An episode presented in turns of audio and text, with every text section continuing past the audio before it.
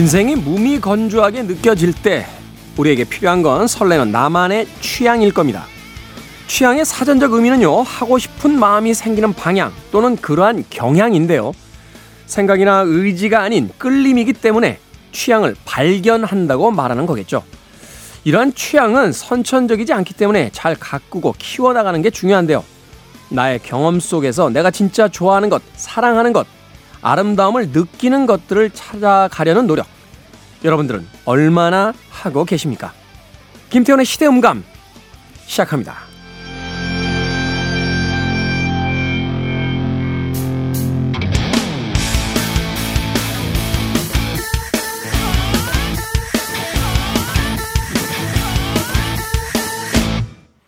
그래도 주말은 온다. 시대를 읽는 음악 감상의 시대음감 김태훈입니다.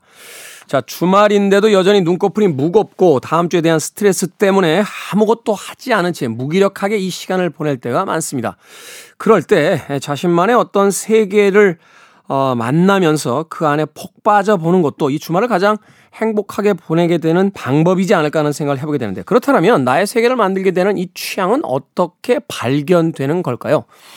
취향은 어떤 의지를 통해서 찾아오는 게 아니라 문득 이끌림을 받는 것이기 때문에 이것을 발견한다라고 이야기한다는군요.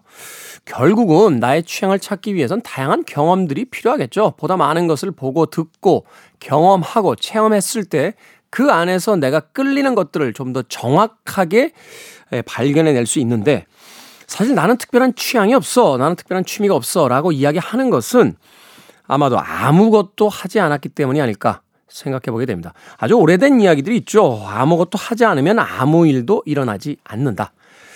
우리가 사실 삶을 살아갈 때 사게 되는 물건이라든지 또는 먹게 되는 음식 같은 것들 사실 대부분의 것들이 어, 하나의 경제력의 기준을 두고 달라질 때가 많습니다. 하지만 최근처럼 이 디지털 device가 발달해 있고 전 세계가 실시간으로 연결될 수 있는 그런 세계에서는 취향이란 것만큼은 자신의 어떤 조그만 노력과 부지런함을 통해서 충분히 발견될 수 있는 게 아닌가 하는 생각을 해보게 돼요. 수많은 SNS라든지 인터넷 사이트를 돌아다니면서 최소한 눈으로 감상하고 귀로 들을 수 있는 그 정도의 경제적 자유는 우리가 누릴 수 있을 테니까요. 이 주말 자신만의 취향을 찾아보는 아주 흥미로운 경험을 어, 해보시는 건 어떨까 하는 생각이 듭니다. 자, 김태원의 시대 음감, 시대 이슈들 새로운 시선과 음악으로 풀어봅니다. 토요일과 일요일, 일라드에서 낮 2시 5분, 밤 10시 5분 하루에 두 번 방송이 되고요. 한민족 방송에서는 낮 1시 10분 방송이 됩니다. 팟캐스트로는 언제, 어디서든 함께 하실 수 있습니다. 자, 위저의 음악 듣습니다. All My Favorite Songs.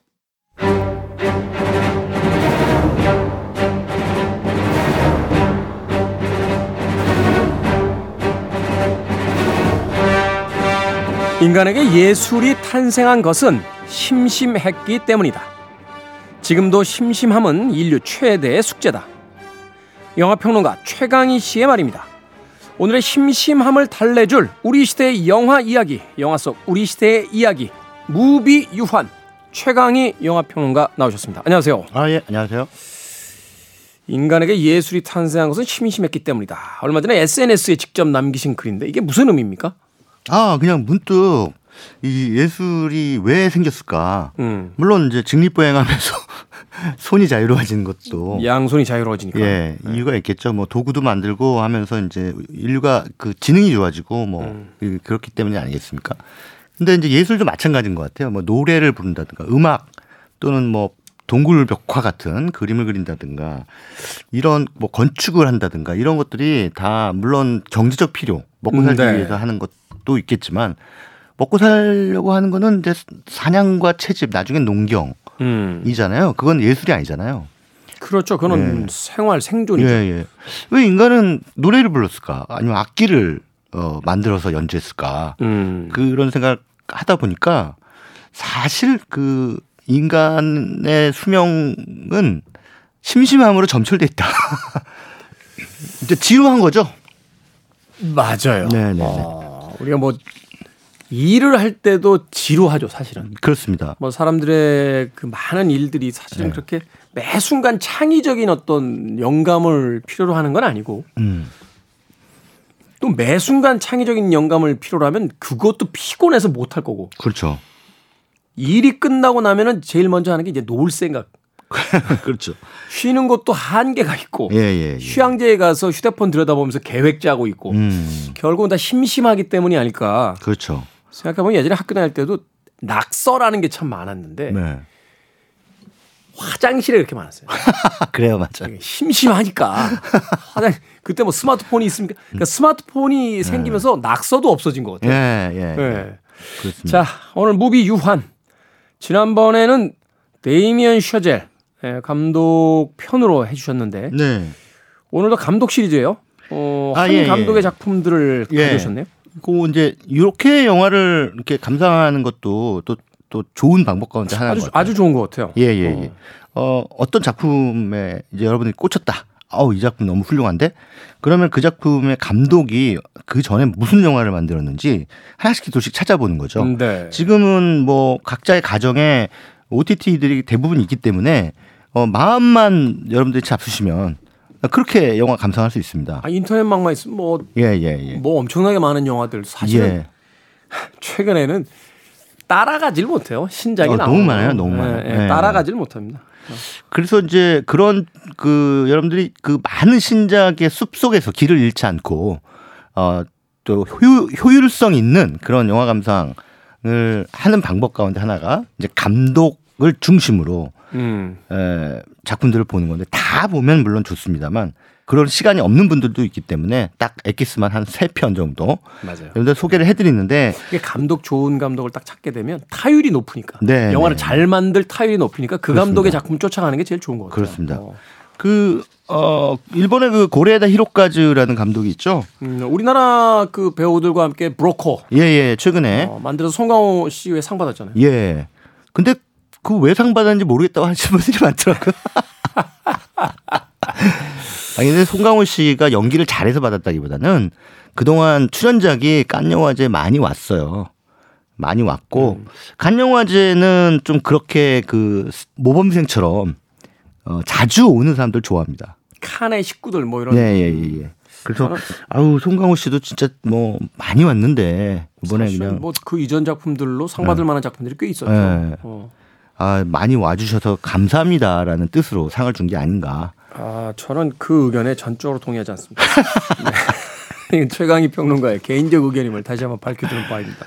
예, 그래서 어쨌든 고레에다 히로카즈라고 하는 감독이 어, 한국의 배우들과 함께 또 브로코라는 작품을 찍었는데 그 역시 그 뭔가 이, 이 언어와 문화가 다른 감독과 배우들이 함께해서 좋은 작품을 만들어낸다는 게 아주 어려운 일이구나. 음. 뭐 저는 개인적으로 이 브로커라는 영화를 좋아합니다만 그 한국 관객들이나 뭐 이런 분들의 평은 썩 좋지는 않았어요. 사실은 그래서 그런지 몰라도 이 배우들이 그 경계를 넘어가서 다른 나라에 가서 성공하는 경우들은 꽤 있는데 음. 네네. 감독들이 넘어가서 성공하는 경우가 그렇게 많지는 않았던 거죠. 그렇죠. 어, 우리나라만 해도 뭐 김지훈 감독 같은 분이 네. 또 할리우드 진출해서 거기서 영화를 박- 박- 또 찍었고 박찬욱 감독도 스토커라는 영화 할리우드에서 또 찍었고 네. 를 했는데 썩 다들 그렇게 아주 광범위한 지지를 얻는 데는 실패한 것 같습니다.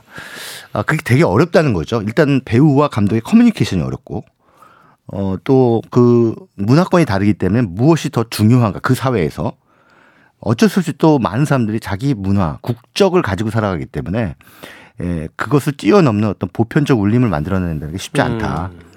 뭐 브로커 얘기는 그 정도로 하고요. 네. 아무튼 그 고레에다 히로카즈라는 감독은 그 현대 일본을 대표하는 감독 가운데 한 명입니다. 어, 이분은 어느 가족이라는 영화로 깐 영화제 황금종려상을 받았고 어, 그보다 앞서서 많은 영화들을 통해서 그 뭐랄까 가족이라는 화두를 붙 잡고 늘어지는 몇 안 되는 감독 가운데 한 명입니다. 음. 근데 이제 그 뭐 재미있고 행복하고 희망찬 영화들도 있지만 또 그런 작품 과 반대로 어둡고 그 보기가 힘들고 뭐 한 그런 또 작품 세계도 있습니다. 브로커 같은 영화는 아마도 후자에 속하지 않을까. 아. 예. 근데 뭐 다 그렇진 않아요. 이 고레다 히로까지 감독의 영화 세계가. 또 그런 것들 다 포함해서 오늘 대표작 세 편을 좀 여러분들께 소개를 해드리려고 하는데요.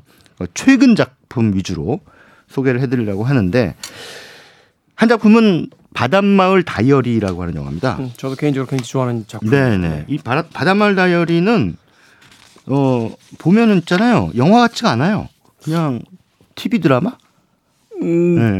특별한 갈등이 없어요. 네, 맞습니다. 어, 그냥 자기 아버지 장례식장에 모인 그 음. 엄마가 다른 이복 그 자매들끼리 네. 한 가정을 이렇게 형성하다가 예.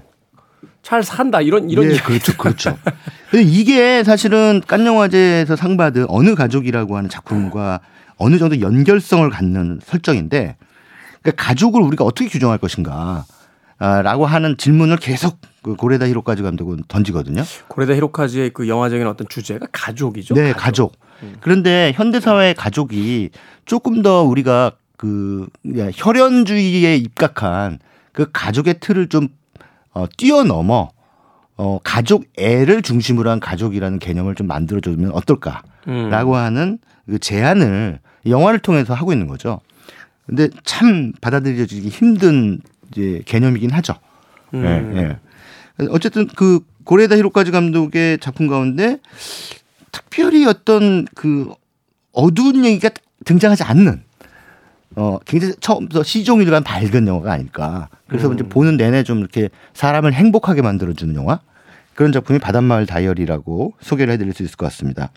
설정을 좀 가만 어, 간단하게 설명을 해드리면요. 어, 세 자매가 있죠. 시골 마을에 네. 바닷가 마을입니다. 이 엄마 아빠가 살던 그 집을 이어받아서 이 바닷가 마을에서 세 자매가 사는데 맏언니가 사치, 이제 차녀가 요시노, 음, 네. 그 다음에 어 막내딸 치카. 엄마는 어 집을 나가셨고요 오래전에. 네. 네. 아버지는 도, 이제 곧 돌아가셨어요. 음. 아, 그러니까 이 영화가 시작되자마자 돌아가셨다는 소식을 듣는데 아버지도 어디론가 가서 다른 여성과 살다가 어, 그 사이에 또 아이를 낳은 거예요. 음. 그래서 어, 이거 또 아버지인데 음. 아버지가 돌아가셨다는 소식을 듣고 장례식은 또 참석을 해야 되잖아요. 이 세 자매가 어, 상복을 입고 어, 아버지가 돌아가셨다는 장례식장에 문상을 갑니다. 문상을 가서 그래도 뭐 아들은 없지만 일종의 상주 노릇을 하는 거죠. 어, 딸들이긴 하지만. 네. 어, 근데 그 가운데 이제 중학교를 다니는 어, 이 꼬마, 중학생을 꼬마라고 그러는데 뭐. 주, 여, 여중생? 네. 예, 예, 여중생 스즈라는 여중생이 있는데 동생이에요. 그러니까 이복 동생. 음. 어, 같은 아버지에서 태어난 이, 이복 동생인데 그 스즈의 엄마는 또 어디로 가시고 이 아버지 어떤 사람이었을지 짐작이 돼요. 그 스즈를 데리고 키우시는 분은 또 다른 엄마예요. 음. 그리고 그 다른 엄마 밑에 또 어떤 아들이 하나 있고 꼬마 아들이 있고. 그게 이제 네. 좀 복잡하죠. 네, 어. 그러니까는 어, 추론해 보면 그 아버지 이, 이 자녀들의 아버지는 도합 세 명의 여성들에게서 어 자녀들을 낳은 거예요. 그러네요. 네, 뭐 세종대왕도 아니신데 다섯 다섯 아이를. 그래서 그런데 이제 그 보니까 애가 참 착하고 참하고 그래요. 눈도 맑고. 음. 근데 이제 뭐 아무리 그래도 엄마가 다르긴 하고 또 같이 자라는 건 아니지만 동생인데 네. 아, 그 그냥 눈에 밟히는 거예요. 두고 가기가 좀 음. 어, 장례식 다 끝나고 이 세자매가 기차를 타고 가려고 하는데 문득 너 우리 집에 가서 같이 살래? 라고 물어봅니다. 왜냐면 이 남겨진 딸아이 입장에서는 네. 이제 아버님 돌아가시고 그 남아 있는 엄마가 자기 친엄마가 아니고 예, 그 그렇죠. 엄마한테는 또또 다른 아이가 있고 그렇죠. 하니까 이제 약간 공기 떠버린 거죠. 맞아요. 어. 그러느니 차라리 저 언니들하고 같이 살면 어떨까? 여기보다는 좀 편할 것 같아라는 생각이 드는 거죠. 음. 그래서 수즈가 이제 이 평생 뭐 알지 못했던 이 세 자매와 한 가족을 이뤄서 어 이들 이제 바닷마을에서 살아가는 이야기입니다. 예, 살아가는 이야기 속에 이제 이 세 자매 각자의 어떤 고민이나 또 아무래도 다 이제 청춘 아니에요. 그러니까는 그렇죠. 이제 다 연애도 하고 또이 맏언니는 너무 집안에서 자상하면서 또 똑부러진 그런 맏언니인데 음. 어 병원에서 근무하거든요. 근데 이 유부남하고 또 연애를 해요. 그 병원 의사가 음. 유부남인데 어 이런 또 이렇게 떳떳하지 못한 그런 연애를 또 하고 있는 와중에 동생들이 또 각자 또 뭐 이렇게 어 데이트하고 뭐 이런 상대들하고 또 갈등이 생기고 고민이 생기고 또 그것들에 대해서 엄마 대신 동생들한테 또 훈수를 두고 뭐 이런 일상들이 조용히 펼쳐집니다. 네. 예, 조용히 펼쳐지는 가운데 스즈는 어, 완전히 새로운 환경에 적응을 해야 되잖아요. 음. 그렇기 때문에 이 어린 동생이 어, 새로운 환경에서 새로운 가족들을 어, 자기 어, 가족으로 따뜻한 가족으로 맞아 들게 하기 위해서 너무나 아주 자상하게 수지를 챙겨줘요. 그래 이게 무슨 갈등이 없어요. 네, 네, 네. 미워 네. 미워하고 뭐 이런 게 없고 나쁜 사람이 없어요. 그러니까 빌런이 없어요. 영화에. 예, 예, 맞습니다. 아 그리고 하다못해 동네 사람들도 음. 이 수지를 너무 또 아끼고 아끼고 귀여워해주고 좋아해주고. 예, 예. 하니까 전반적으로 이제 그냥 아 우리 그렇지 않습니까? 우리 살아가는 데 있어서 어떤 동네 일상 이게 동네 지금이야 뭐 아파트에서 많이 사시니까 뭐 이웃이라는 개념이 옛날부터 희미해졌지만 그 전에는 그냥 저 앞집 동네 앞집 사는 아저씨는 빌런이야 이렇게 생각했습니까? 그냥 음. 다 그냥 어우러져서 살고 어 서로 뭐 아주 작은 거라도 나누고 야 이거 뭐 뒷집에 좀 갖다 줘라 엄마가 뭐 반찬 만들면 심부름 시키고 그랬잖아요. 네. 그런 일상이에요. 어떻게 보면 우리가 이미 현대 사회에서 잃어버린 것들, 잃어버린 어떤 이웃의 정 또는 자매간의 정 이런 것들이 영화 속에 고스란히 복원되는 듯한 느낌. 그래서 바닷마을 다이어리를 보고 있으면 그냥 보는 것만으로도 이 힐링이 되는 기분이 듭니다. 음. 아 그래 인간은 원래 저렇게 살았었어. 어쩌다 이렇게 우리가 어 내 옆집에 사는 사람도 누군지 모르고 살아가게 됐을까. 음. 그리고 어 가족인데 그래도 1년에 한두 번 전화 통화도 안, 하, 안 하는 그런 형제자매도 많고 기껏 또 만나면 돈 때문에 싸우고 뭐 때문에 서운하다고 얘기하고 어, 이게 서운했던 부분에 대해서만 얘기하고 어, 이런 좀 강팍한 그런 세상으로 좀 변화하고 있는 와중에 바닷마을 다이어리를 보는 것은 에, 마치 그 아주 신선한 물을 이렇게 마시는 것 같은 기분 기분이 듭니다. 그렇군요. 저도 참 좋아하는 작품 중에 하나인데 그냥 음 잔잔한 배경 음악 같아요. 이렇게 음, 가끔 이렇게 지친 날 특별히 사실 차- 영화 보기도 체력이 필요하잖아요. 이 복. 복잡하고 어려운 이야기들 담아 있는 영화 보려면 이렇게 정말 컨디션 좋아야지 안 그러면 중간에 자니까. 네. 이 바닷마을 다이어리는 어느 틈엔가 이렇게 켜놓으면 그냥 잔잔히 흘러가는 그 일상 속에 한편에서 그런 생각도 들었던 기억이 나네요. 어, 저 일상에 그냥 나도 좀 같이 있으면 좋겠다. 어, 저 마을의 어느 조그만 가게집 아저씨로 네, 네, 같이 네. 저들과 그냥 어울리면서 살아봤으면 좋겠다라는 그렇죠, 생각이 들 그렇죠. 정도로 아, 네. 그이 동네 이 네 자매가 살아가는 이 동네에 어디 구멍가게라도 내고 싶어요.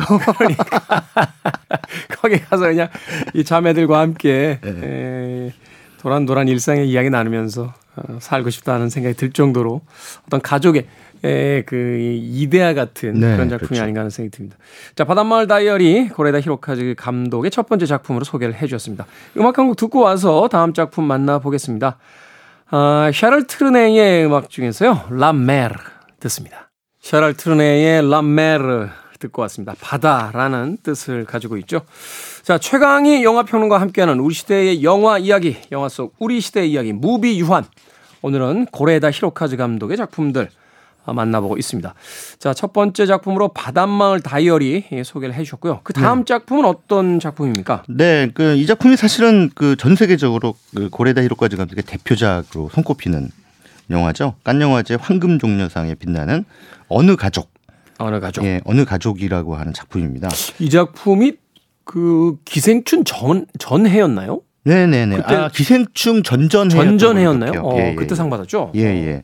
어, 이 작품의 그 원제는 이게 만백기 가족인가? 뭐 만도 그, 만도끼 가지고. 예, 있구나, 그래서 만도끼. 그게 좀도둑이래요. 아. 좀도둑 가족 이라는 뜻이라고 합니다. 네. 실제로 이 영화의 그 가족은 어느 누구도 혈연으로 연결돼 있지 않아요. 어. 어, 그 키키키린이라고 하는 돌아가셨습니다만 네. 일본의 명배우가 연기한 할머니가 계신데 음. 이게 할머니를 중심으로 가족이 형성됐는데 네. 그 어느 누구도 할머니의 자식도 아니고 음. 그냥 같이 살게 된 거예요. 근데 오갈 데가 없어서 같이 살게 된 두 사람이 있는데 한 명이 이제 릴리 프랭키라는 배우가 연기한 뭐 이름이 뭘로 나온지도 좀 기억이 안, 나, 안 나네요. 음. 아무튼 그 릴리 프랭키와 이 여배우 안도 사쿠라 네. 이두 사람이 예, 먼저 하나의 부부처럼 음. 그러나 뭐 결혼식을 올린 것도 아닙니다. 부부처럼 같이 살게 되면서 할머니를 모시고 음. 이 집에 살면서 어또 아 제목이 만비키가 좀. 예, 만비키가죠. 만비키. 예, 예, 예. 예, 제가 착각했습니다. 그리고 이제 또 이들 밑에 어 누구의 동생인지 정체불명인 어떤 한 아가씨가 있는데 어왜 그런 거 있지 않습니까? 그 음, 그러니까 성인 바 같은데 네. 약간의 노출을 하면서 앞 손님들하고 대화를 나누는 그런 데가 있나 봐요. 샵이. 그런 데가 있다고 들었어요. 예, 예, 일본에. 네. 그런 데서 일하는 그러니까 대부분 다 가난해요. 음. 그또 이 안도사쿠라는 음 어떤 공장 같은데 뭐 세탁 공장인가 어디 이런 데 다니는 것 같고 네. 그리고 또 누구의 자식인지 모르는 꼬마이가 한 명 있는데 그러니까 다들 정체가 불분명하고 네네네. 직접 직접 그 가족이 없어요. 아무도 혈연으로 연결돼 있지 않습니다. 네. 그리고 어쨌든 이, 그러나 한 공간에서 살아갑니다. 그런데 어 이들은 어 돈이 없어요. 그러니까 뭐 특별한 그 뭐 어떤 직업이 분명하거나 이런 이렇지도 않고 항상 돈에 쪼들리면서 사지만 그러나 절대로 돈 때문에 불행하진 않아요. 왜? 음. 필요한 거 훔치면 되니까.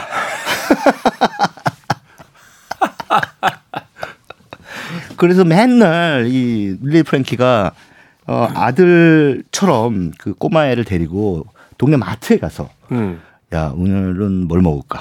음, 저거에서 저렇게 해가지고 뭐 먹자 이렇게 결정되면 훔칩니다 그냥 음. 훔쳐가지고 도망가는데 진짜 기가 막힌 절도 수법을 훔치죠. 근데 그걸 보고 이제 자란 이제 꼬마애도 어 그에 못지않게 도둑질을 음. 잘해요. 음. 근데 어 그런데 어 이거 도둑질은 나쁜 거 아니야? 이제 아빠한테 물어보니까 아니 나중에 이제 엄마 아니 아, 엄마라는 표현도 그렇다. 음. 엄마인 듯 보이는 여성에게 물어보니까 네. 이 엄마인 듯 보이는 여성이 그런 얘기를 합니다.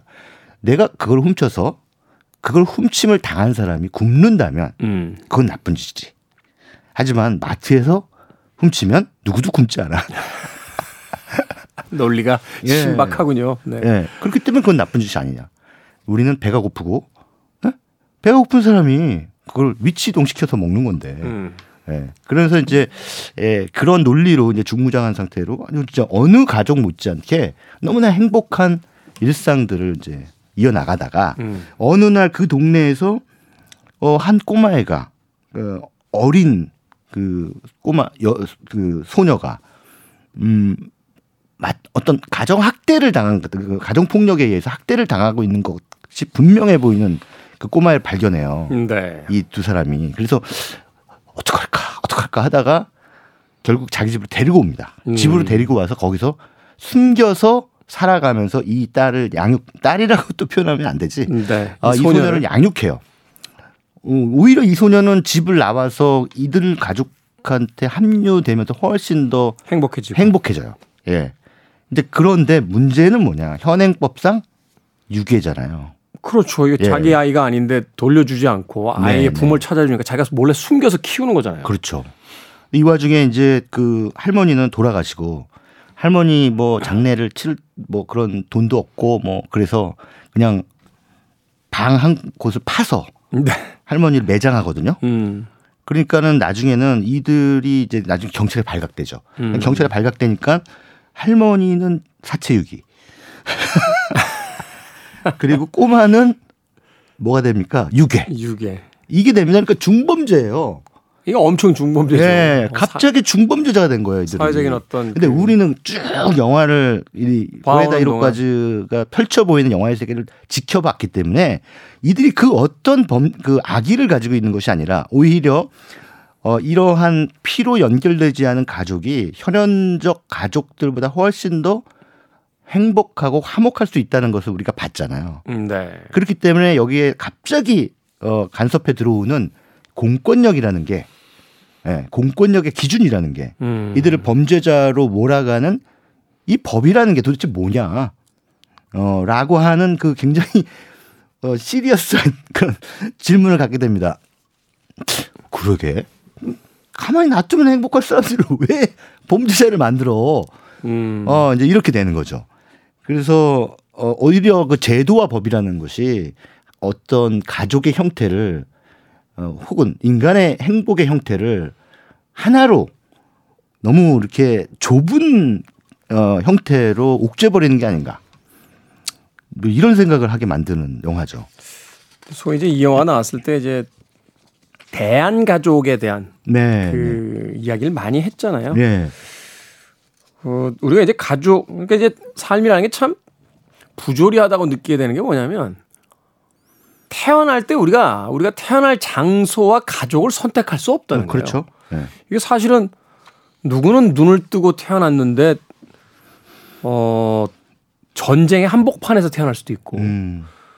또 정말로 가정적으로 그 옳지 않은 그 부모 밑에서 태어날 수도 있고 또 누구는 소위 요새 젊은 세대들이 이야기하는 뭐 금수저다 뭐 이렇게 이야기하는 것처럼 그렇다면 정말 가족은 무엇이냐 아, 우리가 이 운명론전처럼 그 규정 지어진 가족만이 정말 삶의 대안이냐 네. 그래서 본다면 이 만비기 가족 어느 가족은 참 유쾌하면서 사랑이 넘치잖아요. 그렇죠. 근데 사회의 기준으로 봤을 때 이 가족은 범죄 집단일 뿐인. 음. 저도 영화 보면서 참 여러 가지 생각을 하게. 근데 이 배우 그 여- 영화 속에서 안도 사쿠라라고 하는 여배우가 마치 이제 이 집의 엄마처럼. 어, 엄마처럼 어, 이 집안을 전체적으로 살뜰하게 그 분위기까지 이렇게 좌지우지하는 그런 여성인데 나중에 이제 유괴죄로 경찰 조사를 받죠. 예, 이거 유괴입니다. 명백한 범죄입니다. 그걸 인지하지 못했습니까? 라고 경찰이 질문을 던지니까 안도 사쿠라가 가만히 있다가 총 그냥 버린 걸 주셨을 뿐이에요. 이렇게 얘기를 합니다. 음. 버린 걸 줍는 거는 범죄가 아니잖아요. 근데 그게 그렇죠. 사람이니까.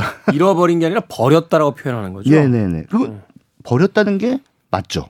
버려졌죠. 네. 버려진 거죠. 버려진 아이를 이렇게 어, 키워준 것으로 사회는 어쩌면 안도사쿠라한테 더 상을 주는 게 맞는데 그거를 범죄자로 막 몰아붙이니까 아, 엽기적인 이 범죄자로 막 미, 매스미디어는 막 몰아붙이고 하니까 이 아 이게 진짜 정말 법이든 미디어든 모든 것들이 그냥 표면적인 것만 보고 어, 어떤 사람의 속사정을 들여다보려는 노력을 하지 않, 않은 상태로 나와 다른 것을 예, 이렇게 배타시하는 것이 그냥 인간 사회의 어떤 그 필연적이고 피할 수 없는 부조리가 아닐까 음. 아, 이런 생각도 하게 됩니다. 사람뿐만이 아닙니다. 그 얼마 전에 뉴스 보니까 제주도인가요? 그 1년 동안 버려지는 유기 동물이 5천 마리가 넘는데요. 아 니 뭐 아니 얼마- 그럴 걸 왜 가는데다 키워요?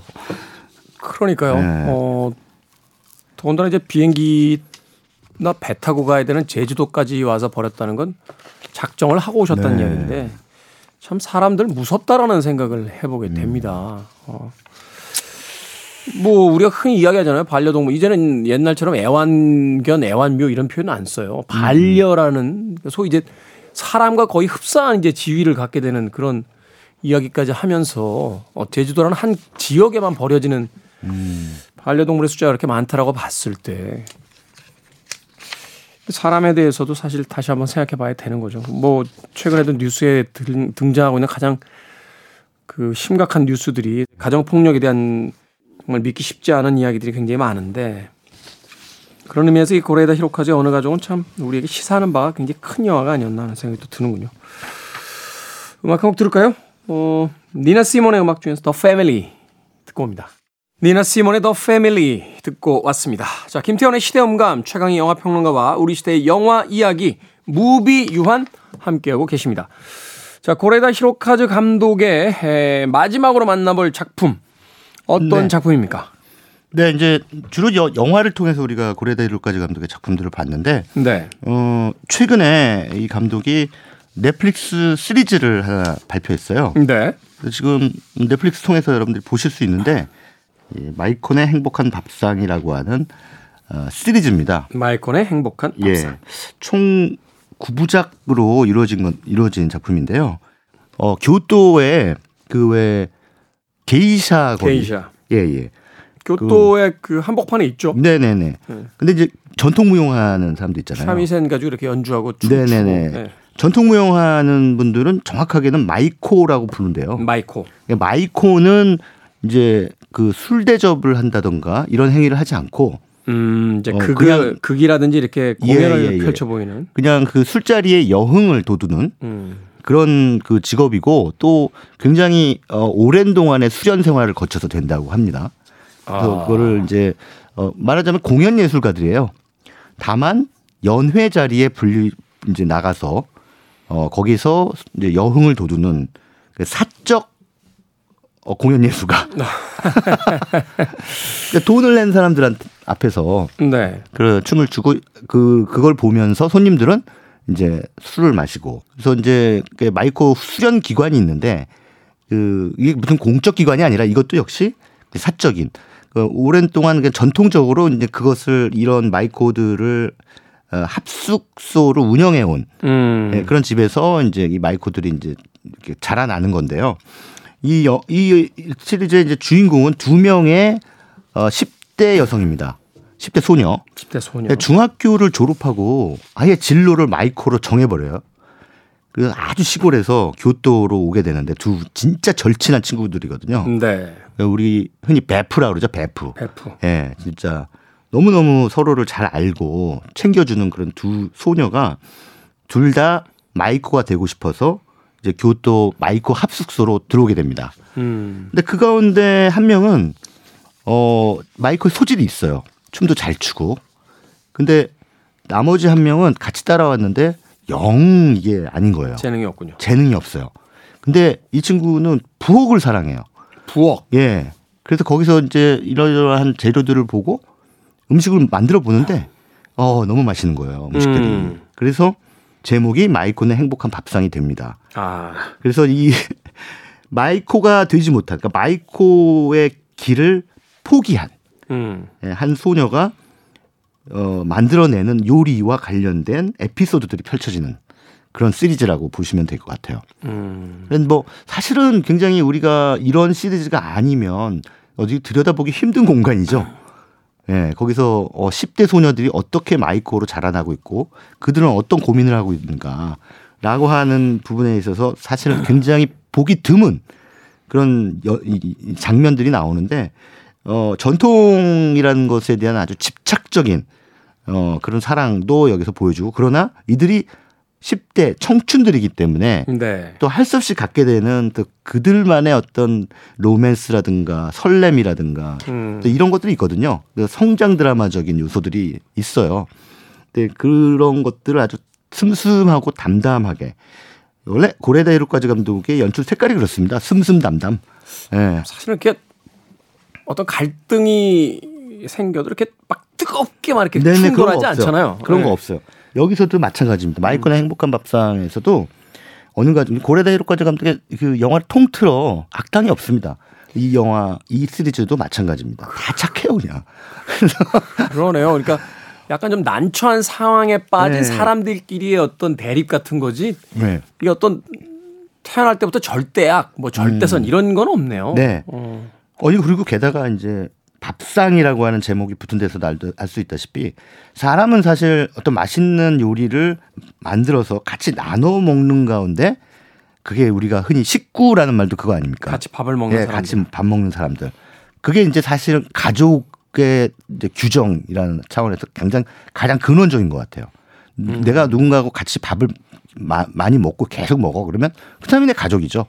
예. 네. 음. 그런 차원에서 음, 여기 모여 있는 소녀들은 그냥 서로 그 누구도 누군가에게 경쟁 의식을 품지 않고 네. 아, 이 두 두 명의 주인공 소녀도 서로 진로가 엇갈리게 됐지만 어, 서로를 너무너무 존중하고 이렇게 뭐 질투하지 않는 절대 질투하지 음. 않는 그래서 이들에게서 어떤 그 경쟁 심리 우리가 너무 너무 일반적이어서 이제는 익숙하기까지 한 음. 어, 타인에 대한 경쟁 심리를 단 1도 찾아볼 수 없다는 거.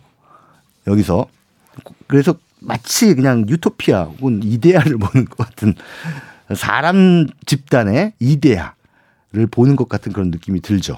한마디로 영화 속에 잠시나마 들어갔다 나오는 동안 이제 쉬는 거군요. 이 각박한 세상과 경쟁의 사회에서 좀 도망가서. 네, 그렇죠. 또 한편으로는 그렇게 이야기하는 것도 같네요. 이렇게도 살 수 있습니다. 네. 어, 왜들 그렇게 경쟁하고 싸우고 얼굴 붉히고 빡빡하게 살아야만 합니까? 라고 그렇게 감독이 얘기하고 있는 게 아닌가 하는 또 생각도 드네요. 알겠습니다. 자, 최강희 영화평론가와 함께하는 우리 시대의 영화 이야기 무비 유환. 오늘은 고레다 히로카즈 감독의 작품들 특집으로 만나봤습니다. 고맙습니다. 네, 감사합니다. 저도 끝 인사드리겠습니다. 아, 롤링스톤즈의 해피 준비했습니다. 이 음악 들으시면서 편안한 주말 보내십시오. 지금까지 시대음감의 김태훈이었습니다. 고맙습니다.